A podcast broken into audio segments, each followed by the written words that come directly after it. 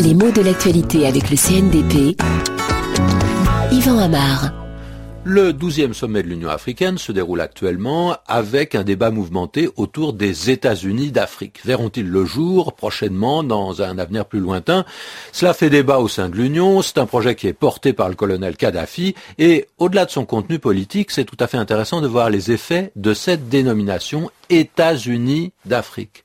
Parce que quand on parle d'États-Unis, ça ne fait pas du tout la même impression que quand on parle d'union des États des unions, on en a déjà. Hein. On a l'Union africaine, par exemple, ou l'Union européenne, mais aussi cohérente qu'elle soit, aussi puissante qu'elle soit, on sait bien que ce ne sont pas des États. Ce sont des ensembles à but politique, économique, culturel, composés de gens qui se sentent des points communs, une certaine identité commune. Seulement ces gens, ils savent très bien qu'ils sont citoyens de pays différents. Ils n'appartiennent pas à la même nation.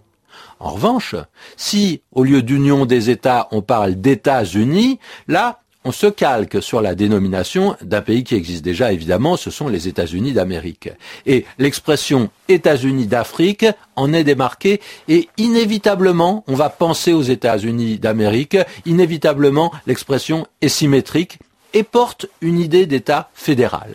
D'ailleurs, les partisans de ces États-Unis d'Afrique, parfois, on les nomme fédéralistes. Ceux qui y sont opposés, euh, on les nomme parfois souverainistes. Ce dernier mot met l'accent sur la souveraineté des pays eux-mêmes qui pourraient constituer cet ensemble.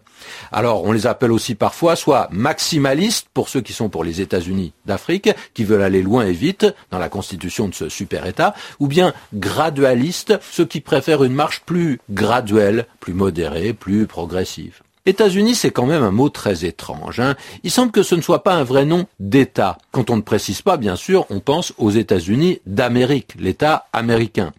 Mais là encore, le nom manque de précision parce qu'on a aussi, par exemple, les États-Unis du Brésil ou les États-Unis de Colombie qui sont en Amérique, du Sud, soit, mais c'est ambigu. Hein. Évidemment, ces appellations ne sont pas fréquentes. En général, on parlera de la Colombie ou du Brésil. Mais les dominations existent. Alors, il aurait fallu pour préciser vraiment, parler des États-Unis d'Amérique du Nord. Ben, on y a pensé, hein, vers 1905, la proposition avait été faite de parler du SONA, c'est-à-dire United States of North Les États-Unis d'Amérique du Nord. Seulement, ça n'a pas pris. L'expression États-Unis était déjà entrée dans les mœurs linguistiques. Depuis 1774, quelques années avant l'indépendance, on parlait déjà de United Colonies of America, les colonies unies d'Amérique.